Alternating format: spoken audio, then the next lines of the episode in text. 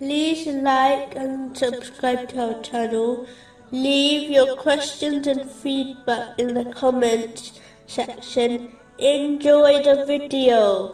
Continuing from the last podcast, which was discussing chapter 7, verse 154. He took up the tablets, and in their inscription was guidance and mercy for those who are fearful of their Lord. Specifically, it was discussing a narration found in Sahih Bukhari, number 6116, which advises that a person should not get angry. As mentioned in an earlier podcast, anger within limits can be useful.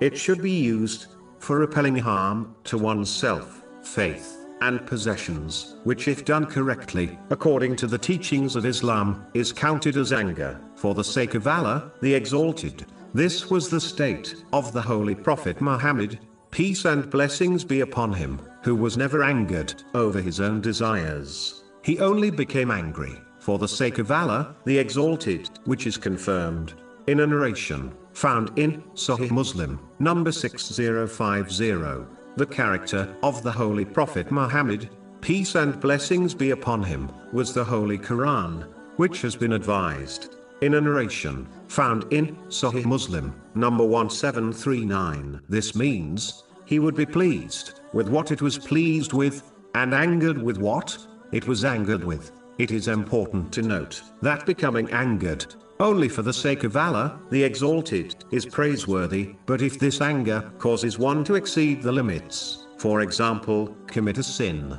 then they become blameworthy. It is absolutely vital for one to control their anger, according to the teachings of Islam, even when they angered, for the sake of Allah, the Exalted. A narration, found in Sunan, Abu Dawood, number 4901, warns of a worshipper who angrily claimed that Allah, the Exalted, would not forgive a sinner as a result.